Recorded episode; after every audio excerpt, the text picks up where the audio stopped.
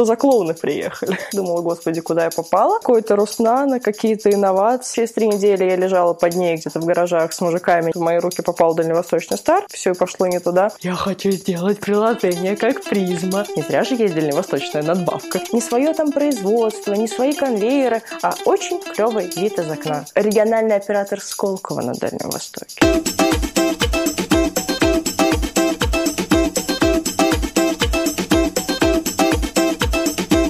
Всем привет! Я Костя Коковихин, и сегодня у нас в гостях замечательная, умная, прекрасная Дана Мусина. Дана, расскажи о себе. Ну, я москвичка через А на гастролях. У меня есть телеграм-канал для друзей, созданный как раз, когда я сюда попала. Назвала «Москвичка на гастроли», где я вещала, что вообще происходит со мной в Владивостоке. А так уж жизнью сложилось, что рафинированная выпускница – МГУ имени Ломоносова философского факультета кафедры политики и права, которая собиралась строить успешную карьеру в Москве. О, надо было заранее подготовиться. Квартиру в новостройке в ипотеку на 20 Прошедшему огонь молодой бизнес молодость. Еще это какие-то мечты с 21 года, я сейчас вспоминаю. Такой стандартной Была нормальная, короче, 21-летняя девочка. Ну, я была на хороший план. А потом что-то куда-то пошло не я туда. с с объявлением про то-то, то-то. Подскажите, пожалуйста, а еще инновации, а потом каким-то каким-то образом. Да нет, просто кайфуйте от жизни. Потом жизнь, она для кайфа.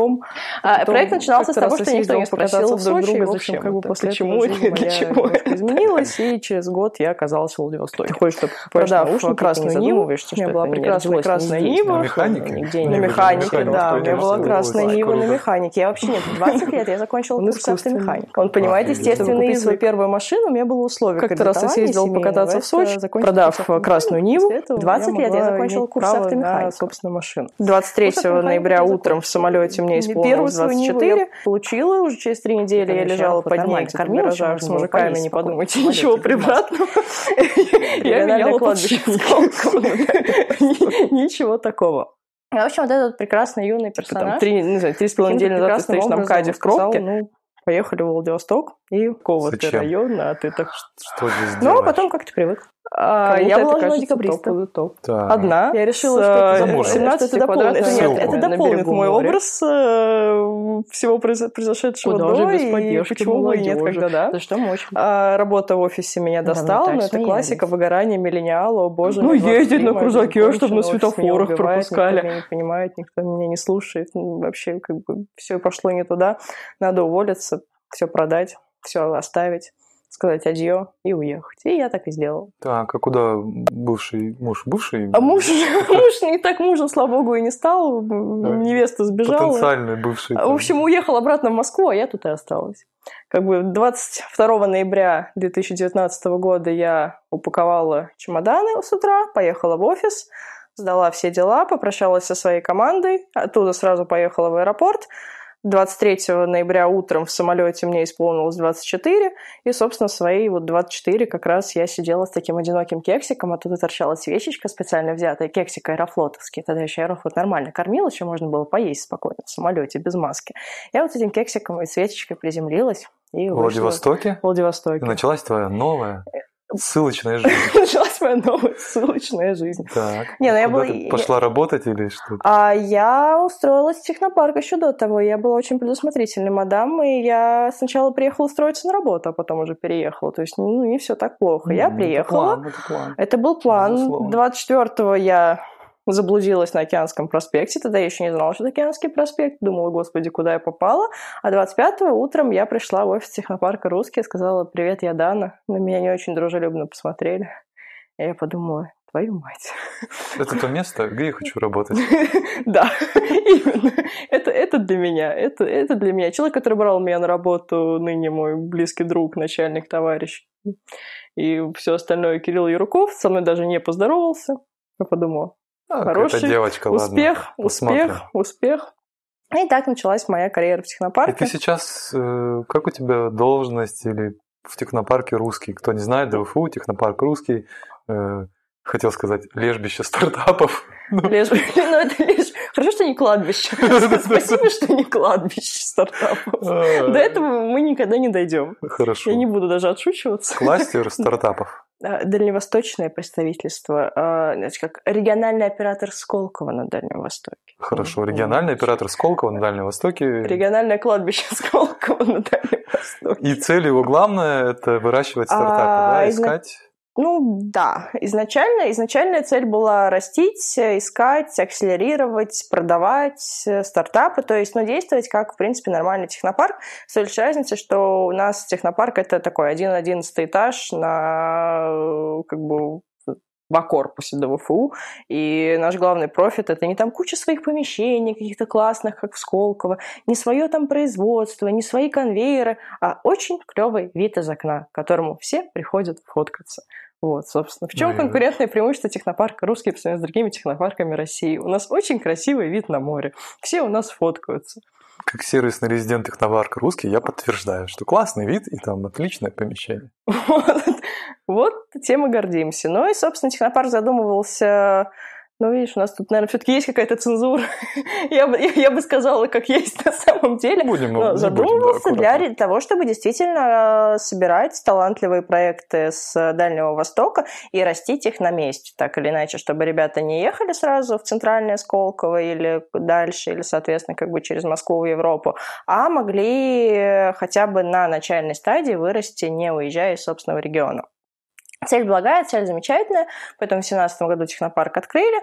Собственно, я приехала к тому моменту, как, как два года он уже существовал, уже было сколько-то там, 70 с чем-то резидентов, все это было очень красиво, нарядно, и я приехала аккурат под то, когда у технопарка появился первый коммерческий партнер, и меня закинули, собственно, в эту топку РЖДшную. А, коммерческий, был, который... Да. А как, что? что как... Дальневосточная железная дорога. А она спонсирует? А, нет, она захотела технологии? инновации. Мы делали инновации. Технопарк Русский запустил региональную инновационную площадку Дальневосточной железной дороги. Региональную на Дальний Восток да, собирал да, заявки? Да, ага. да мы, гоня... мы делали роуд-шоу, мы делали прям такое нормальное стартап роуд-шоу, почти как стартап-тур Сколковский. Mm, чес, только... чес, стартаперский чес. Стартаперский чес, да. Ломку. Ломку. Стартаперская ломка по регионам. Прокатились из э, Владивостока в Хабаровск, из Хабаровска в Комсомол Комсомольск и, соответственно, как бы из Комсомольска обратно сюда. На следующий год хотели ехать в Южно-Сахалинск и Якутск, но это немножко грустная история, мы никуда в итоге не поехали. Хотя горный воздух меня, конечно, очень ждал, и я уже планировала ну, командировочку, да, но не сложилось. Вот, и я попала в это пекло, и, в общем, получается, 25 ноября я попала в технопарк первый раз, а через три недели я уже сидела в поезде где-то между Хабаровском и Комсомольском на Амуре. И думала, блин, за что это? Типа там три, не знаю, три с половиной недели назад ты стоишь на МКАДе в пробке, а тут ты сидишь в поезде между Хабаровском и Комсомольском, и ты 24 года прожил в Москве, и ты вообще не думал, что жизнь за МКАДом, она какая-то другая. Ну, то есть, как бы, я потом писала друзьям, типа, друзья мои москвичи, мы живем немножко в другом государстве, Совершенно это совсем по-другому. Как бы нет, здесь так не работает. То есть, первый шок у меня был, когда я вообще, в принципе, за пределы Владивостока выехала уже даже, ну, нет, это был не первый шаг, второй шаг. Первый шаг был Комсомольск на море, откуда я уезжала просто с таким счастьем, какого у меня никогда в жизни, наверное, не было. Я когда диплом получила, не была так счастлива. Я, не знаю, когда машину первую купила, не была так счастлива. Когда я путешествовала по Южной Америке, не была так счастлива, как я была счастлива уехать из города Комсомольск на море. Это не комсомольчан, мы там ничего себе, все хорошо. Но нет, э, есть озеро Амут, все замечательно, очень красиво, как бы холдами прекрасно, и проспекты широкие, там сухой концерн, да, все замечательно. Но как-то город, где тебе не очень комфортно после семи вечера на улице, mm. и где тебя спрашивают, а с какого ты района, а ты такое видел с только какого района? в фи- фильмах. Ну, квартала, да, меня спросили район, с квартала. Да, меня районе. спросили с квартала, но... Ничего себе, о боже. Поэтому... Бог мой. Как бы вот. А это была командировка, и, собственно, в университете как бы тоже, не знаю, у нас цензура, но там была замечательная совершенно история, я тебе расскажу, как мы искали кликер, и какую аналогию с кликером проводили местные университетские сотрудники. Что? Да. Это была очень смешная шутка, когда Валерия Павловна, я не знаю, где ваш кликер, а это университет, если государственный, комсомольский на Амуре. После этого я поняла, что все. Это другая жизнь. Это другая жизнь. Нет, ну еще, конечно, таджикское общежитие было прекрасно, и ребята, которые вообще не говорили по-русски, а просто приходили к нам на мероприятие поесть. И когда такие толстенькие мужики РЖДшники начинали гонять, они тоже вставали в позу и играли в мексиканскую дуэль. Кто кого. Ну, Комсомольский-то хоть один стартапер.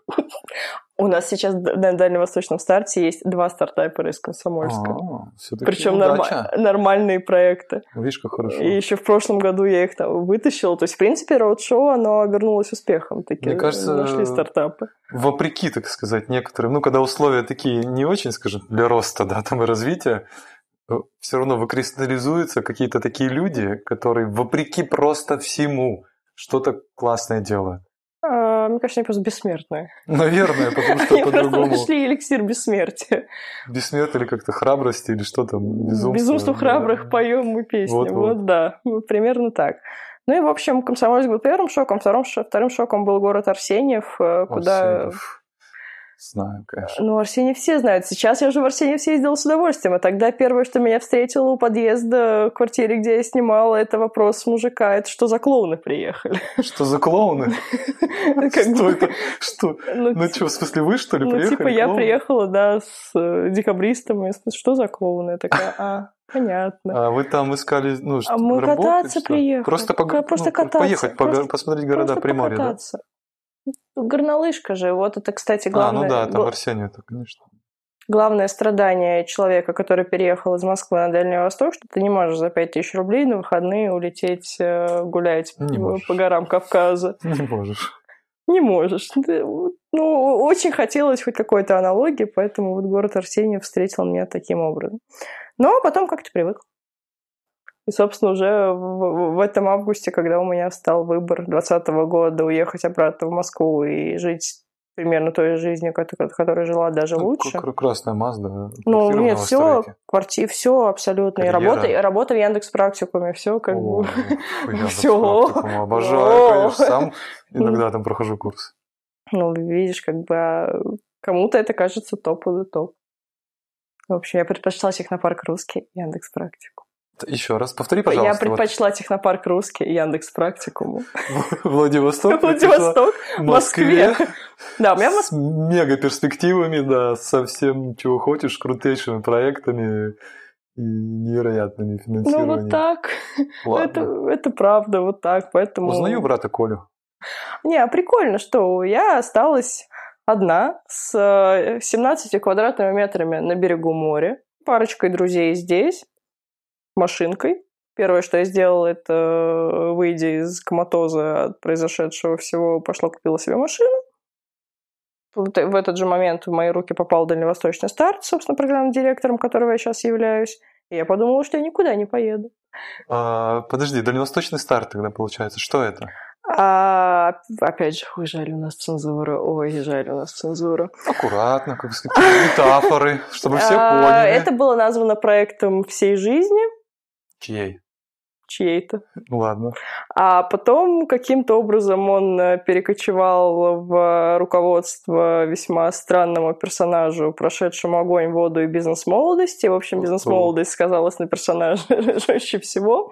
А, и еще через какое-то время было понятно, что чтобы проект был, а проект уже огласили на всю Россию, уже позвали России, позвали там, платформу президентскую «Россия – страна возможностей», позвали весь цифровой прорыв, на цифровом прорыве на Хакатоне все это анонсировали, всех пригласили, у всех попросили поддержки, все такие «да-да-да, все классно», на всю Россию вышли пресс-релизы, и стало понятно, что, в общем, как бы из э, бизнес молодых рук это нужно все выдирать, а то мы все пойдем к бизнес-дну.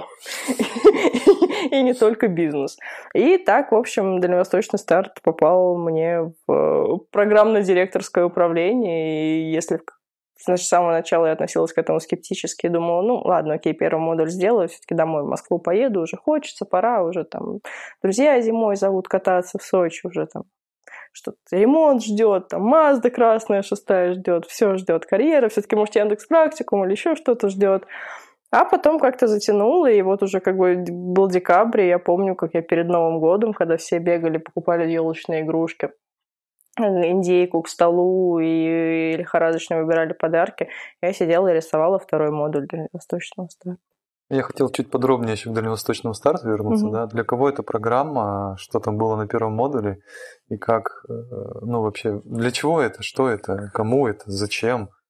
А проект начинался с того, что никто не спросил друг друга, зачем это, почему это и для чего это. Отлично. Это... Отлично. Как обычный бизнес там или стартап. Ну, что-нибудь там давайте там замутим. Ну, да, давайте попробуем. Ну, а что получится? Но он даже не планировался как что-то сильно коммерческое. То есть, да, мы хотим его коммерциализировать в дальнейшем, когда условно как бы уже наберемся опыта. Но я считаю, что пока рано, потому что если ты хочешь на чем-то зарабатывать деньги, зарабатывай деньги красиво и зарабатывай деньги на том, что действительно приносит ценность.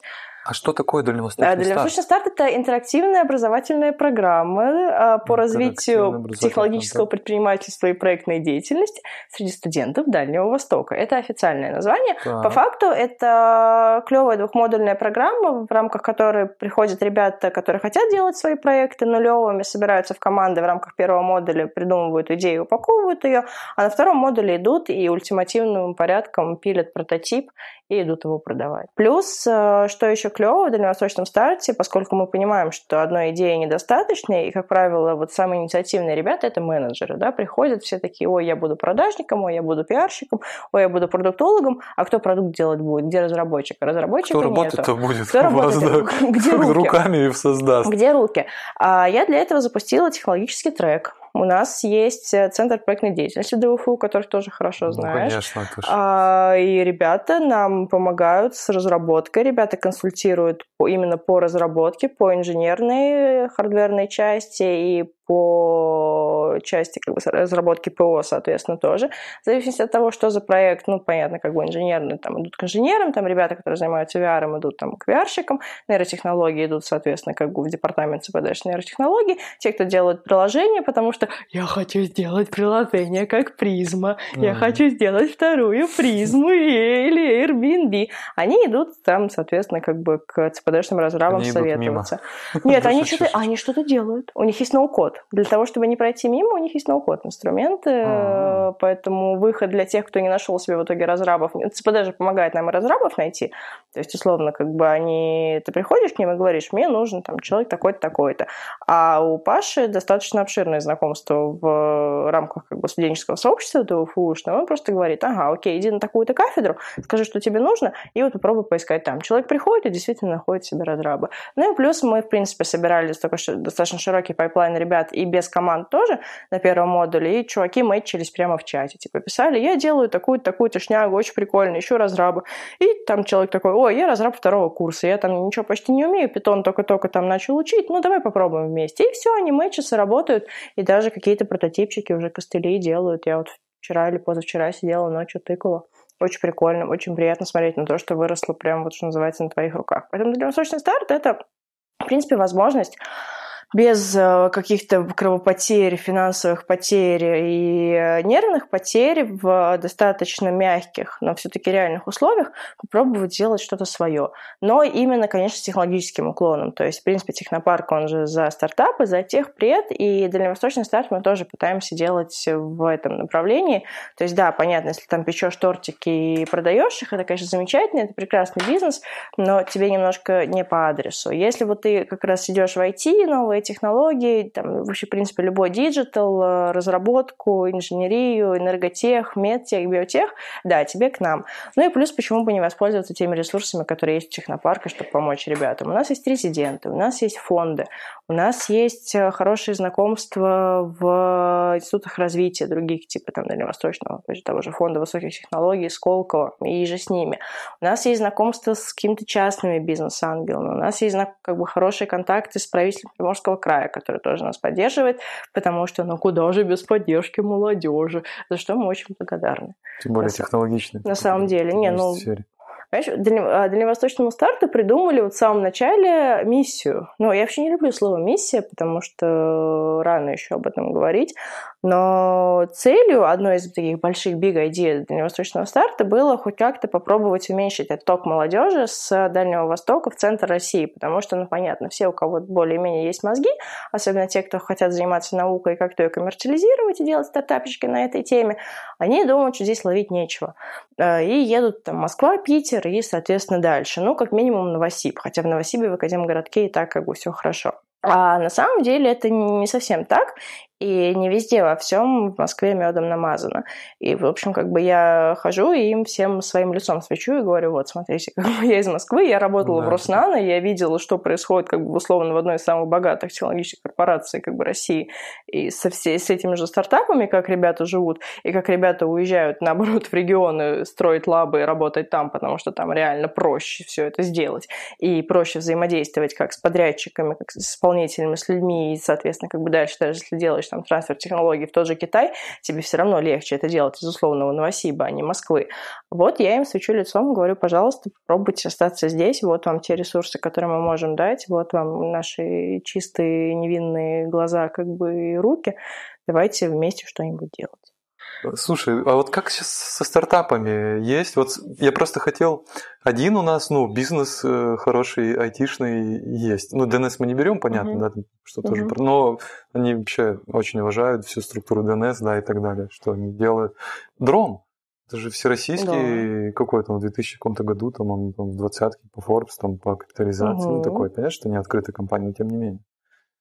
Тут есть хорошие, я имею в виду, а, предпосылки построение каких-то этичных вещей, и компаний несколько, как минимум, да, которые вышли на Есть. всероссийский уровень. Есть, но ДНС вырос в начале 2000 ну, начал расти в начале 2000-х на да, других да. условиях. Просто Алексеев, опять же, вот человек с мозгами, который не пошел по пути купи-продай, а пошел по пути все-таки более-менее масштабирования А, как бы собственной бизнес-модели Б, и, насколько я понимаю, все-таки достаточно честного плюс-минус ведения бизнеса это С, а не с целью хапнуть как uh-huh. можно быстрее, как можно больше, а с целью того, чтобы постепенно развиваться. Ну, такой, не знаю, мне почему-то DNS очень сильно напоминает Дода или Дода DNS.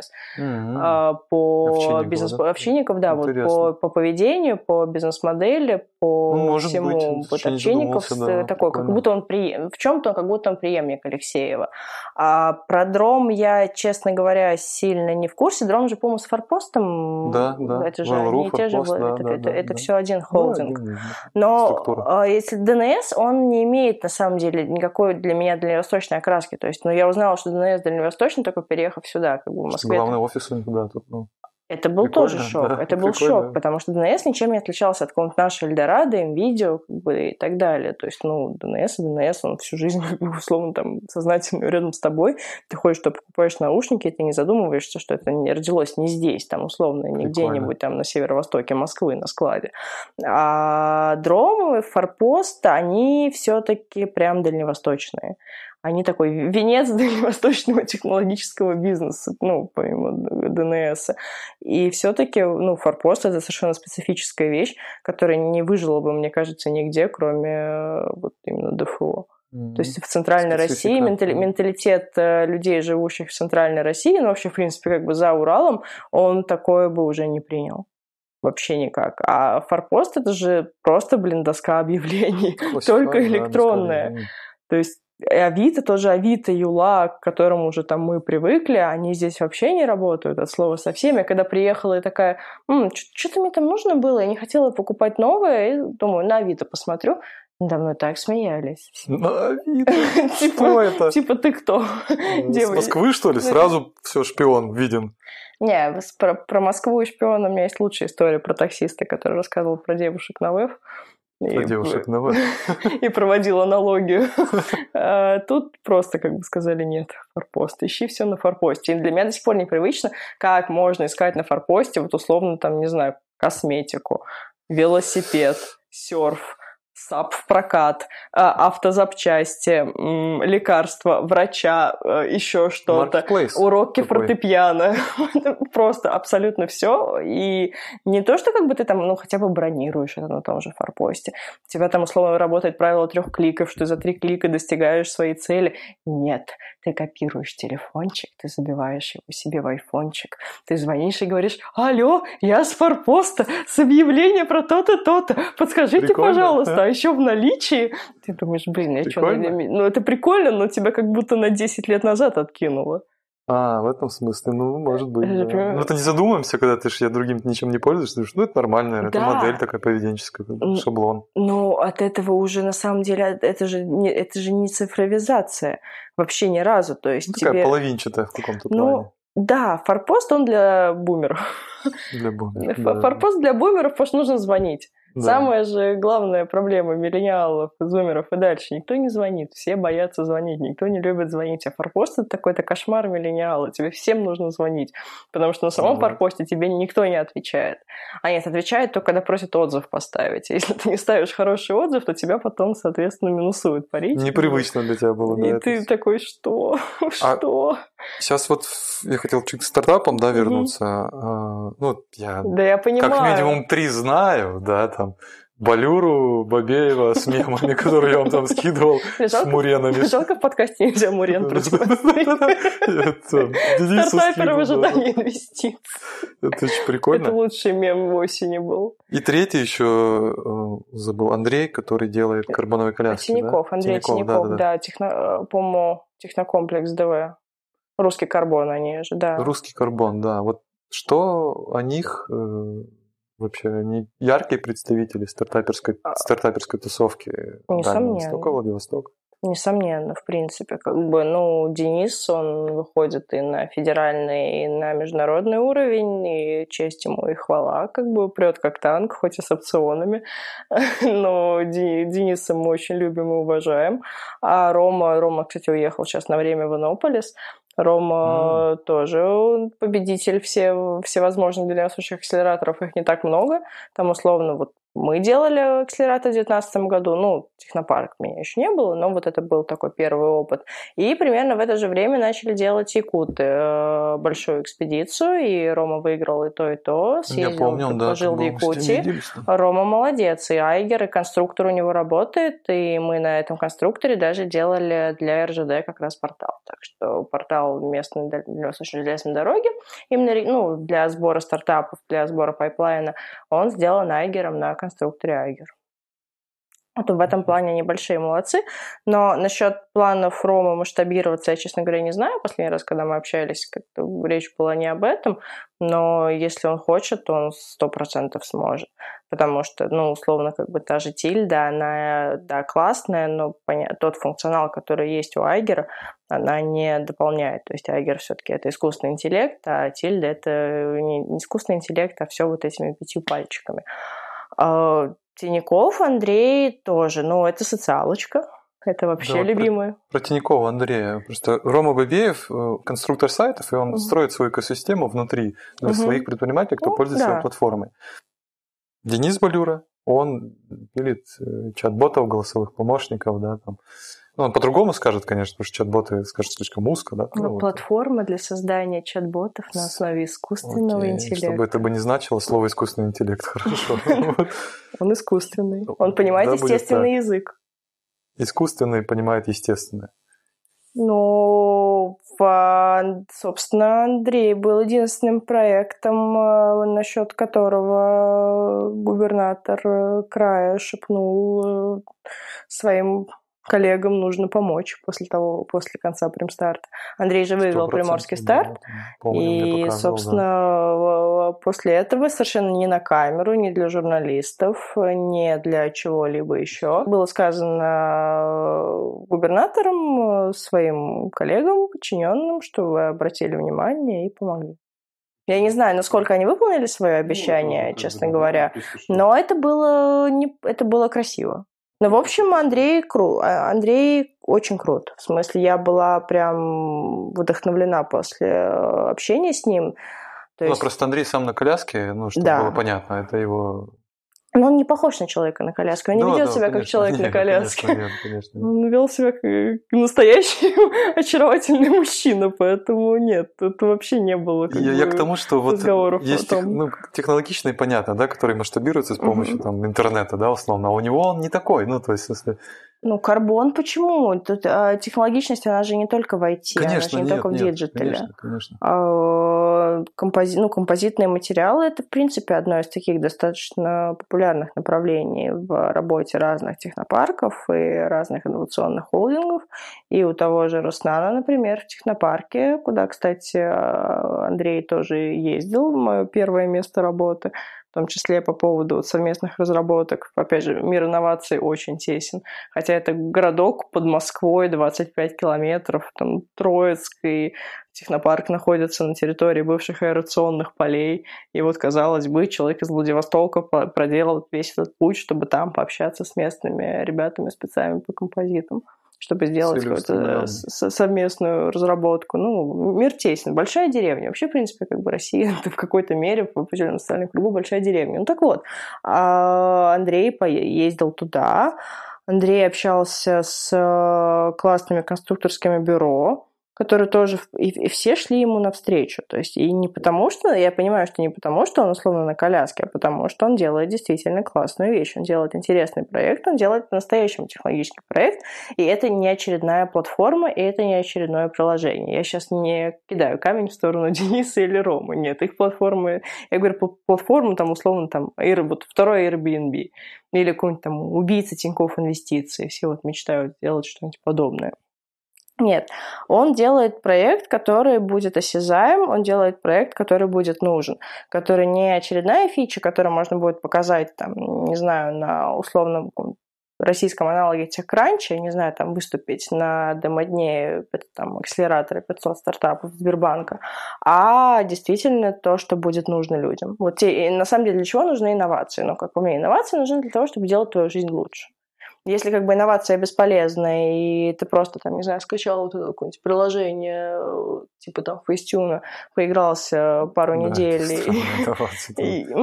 Ну, такая новая, это не, ну, в смысле, ну это, это считается же, счита, это же тоже считается стартап, это считается высокими технологиями, это считается тоже областью инноваций. Ценности нет. Ну, Prisma, та же Prisma, знаю, окей. Да. В чем ценность? Ц... Нет, ценность Реально. в entertainment е, в развлечении. По fun у? По ну, fun у. Типа, Маску люди... надел такой, клево. Ну, люди ну, любят там, fun. Условно. Ну, да. хлеба и зрелищ. Хлеб, хлеба и зрелищ. Но хлебом и зрелищ, хлеб, вот этим хлебом, вот этими зрелищами ты сыт не будешь. А когда люди с э, проблемами с мобильностью, ну, маломобильные люди смогут действительно передвигаться, если не на том же уровне, на каком э, люди как бы с здоровыми конечностями, но, по крайней мере, на приближенном, вот это уже я считаю, достигнутой целью как бы внедренной инновации. И там, не говоря даже ни про какую социалочку, просто, ну, ты сделал что-то крутое для мира, ты преобразовал мир вокруг себя. Вот для этого, мне кажется, нужно делать стартапы. Ну, это если уж прям совсем большая цель. То есть, понятно, как бы всем хочется вкусно есть, mm-hmm. и стартап э, делается для того, чтобы в том числе продать его когда-нибудь Может, условному да, Гуглу, Амазону. перепродать. Да, и потом поехать на острова серфить и э, Тоже пост- способ. постигать дзен и искать свое астральное тело. Можно так. А можно поставить перед собой большую цель и, собственно, как бы ее достигнуть. И, ну, как бы стартап, он на то и стартап, а не просто бизнес, чтобы ты делал что-то не там, просто условно заработать денег, а что-то большее. То есть это условие неопределенности. Стартап это же всегда, ну, все об этом говорят, это уже избитый термин, что стартап это проект, работающий в условиях неопределенности. Но по факту это реально так. И из неопределенности что-то новое, что-то великое, что-то клевое рождается из неопределенности. Поэтому вот как раз-таки Андрей, он работает, по-моему, в условиях максимальной неопределенности. Еще да, на, на Владивостоке. Еще в Владивостоке, ну, вообще, в принципе, в России, так, где так, социалочка, да. она хороша на словах, но да. не всегда, к сожалению, на деле. А ты пытаешься это сделать, и ты там не выводишь производство за рубеж, ты там, соответственно, не пытаешься с самого начала продаться каким-нибудь условным бельгийским инвесторам, потому что в Бельгии очень хорошо развита работа с композитными материалами, а, и многие ребята, кто пытается делать что-то в России на эту тему, они потом в итоге переезжают туда, или там в Бельгию, в Голландию, и работают там, в технопарках. А Андрей нет, он делает что-то здесь и э, не останавливается, как бы это достойно уважения в любом случае. Даже если бы у него ничего не получалось, это было бы достойно уважения, но у него, блин, получается, и это вообще, в принципе, приравнивается к какому-то уровню чуда. Поэтому вот, я не, не, не так близко его знаю, но круто наблюдать, когда на твоих глазах рождается что-то подобное. Может быть, в том числе как бы стоило переехать, чтобы действительно посмотреть на другую жизнь. И как вот в этих достаточно суровых условиях, не зря же есть дальневосточная надбавка за тяжелые условия работы. Это очень смешно. За просто, ребят, за то, что просто вы здесь живете. Ну да, ну, ну на самом деле Мы так. дадим им, доплатим денег. Да, да. На, сам, на самом деле так. Вот в этих непростых условиях, но и не то, я сейчас не только про Дальний Восток, я думаю, та же ситуация там условно в той же Сибири или э, еще, не знаю, в Мурманской области, например. Вот. Поэтому, пожалуйста, как бы, если, если хотите посмотреть на настоящих людей, переезжайте куда-нибудь подальше от Москвы. Приезжайте во Владивосток. Можно во Владивосток? Как бы, опять же, в канале «Москвичка на гастролях» был когда-то пост на эту тему, что город показал худших людей и лучших людей. А, Владивосток? Да, да. Сразу большой очень, очень, разрыв. Очень большой, очень большой разрыв. Ну, потому что в Москве все гораздо более стабильно. Ну, опять же, ты выбираешь, ты живешь там в своей маленькой условной экосистеме, в своем кругу, и за его пределы особо не выходишь. А тут как бы у тебя нет выхода. Ты когда переезжаешь, вообще всем советую переезжать. Периодически хотя бы в жизни. Да? Знакомиться, Ты ходить. начинаешь с собой знакомиться в первую очередь. В первую очередь с собой, во вторую очередь, да, вообще, в принципе, с миром и э, проще ко всему относиться, как бы, и, в принципе, и выж... ну, я не люблю слово «выживать», потому что, мне кажется, жизнь дана для удовольствия, а не для выживания, но ты приспосабливаешься гораздо быстрее. И ты меняешься, мир вокруг тебя меняется, и все меняется. Не знаю, что еще по этому поводу сказать, но переезжать круто. Хайли рекоменд. Ты в этом году будешь во Владивостоке? Ну да, нет, но если э, старый добрый друг Моисей не распорядится иначе, то я пока не планирую никуда отсюда деваться. Уже прошли те времена, когда каждый месяц думала, так, пора собирать вещи, так, пора искать перевозку машины, так, пора делать то-то, то-то. Все, я уже больше не гуглю, как перевести машину в Москву. А, как смирилась, привыкла и, в общем, по разным причинам, в том числе и личным теперь на, на какое-то время здесь. Что бы ты хотела сказать нашим любимым слушателям? О, надо было заранее подготовиться. Так это, это же было Счастье, здоровье, живите богато. Да нет, просто кайфуйте от жизни. Жизнь дана для кайфа. Если ты не кайфуешь, то вообще смысл какой? Нужно что-то менять. Вот. Я пытаюсь этому учиться и всем советую. Очень люблю людей, которые уже это хоть как-то постигли. Потому что от людей, которые рады своей жизни, которым нравится, что они делают, которым просто, в принципе, нравится то, что происходит вокруг, даже если кому-то это кажется условно, опять же, там, кашей отходов, а человек идет и такой, боже, как все офигительно. Вот на не хочется равняться, на не хочется смотреть. Будьте, пожалуйста, такими. Спасибо большое, Нарира. И как ты. Да, и как я. Спасибо огромное, как ты. Ой, я, я, я еще далека, я только на пути. Ничего, все, я только все на пути. впереди бесконечное совершенство, совершенство себя и узнавание этого мира. А, вот еще что пожелать. Если слушатели местные, купайтесь в море чаще двух раз за лето. Как это в смысле? Возможно, вообще не понимаю. Что Ну, ты такое говоришь? Крамолу? В смысле? Это, это тоже еще был еще один шок. Да. Перебежчика. Море рядом, но ты в нем не купаешься. Как? Вот так. Просто привыкни и смирись с этим. Надеюсь, не- надеюсь никогда не стать настолько местной. Спасибо большое, ребят, что дослушали. Всем пока. Дана, пока. Пока-пока.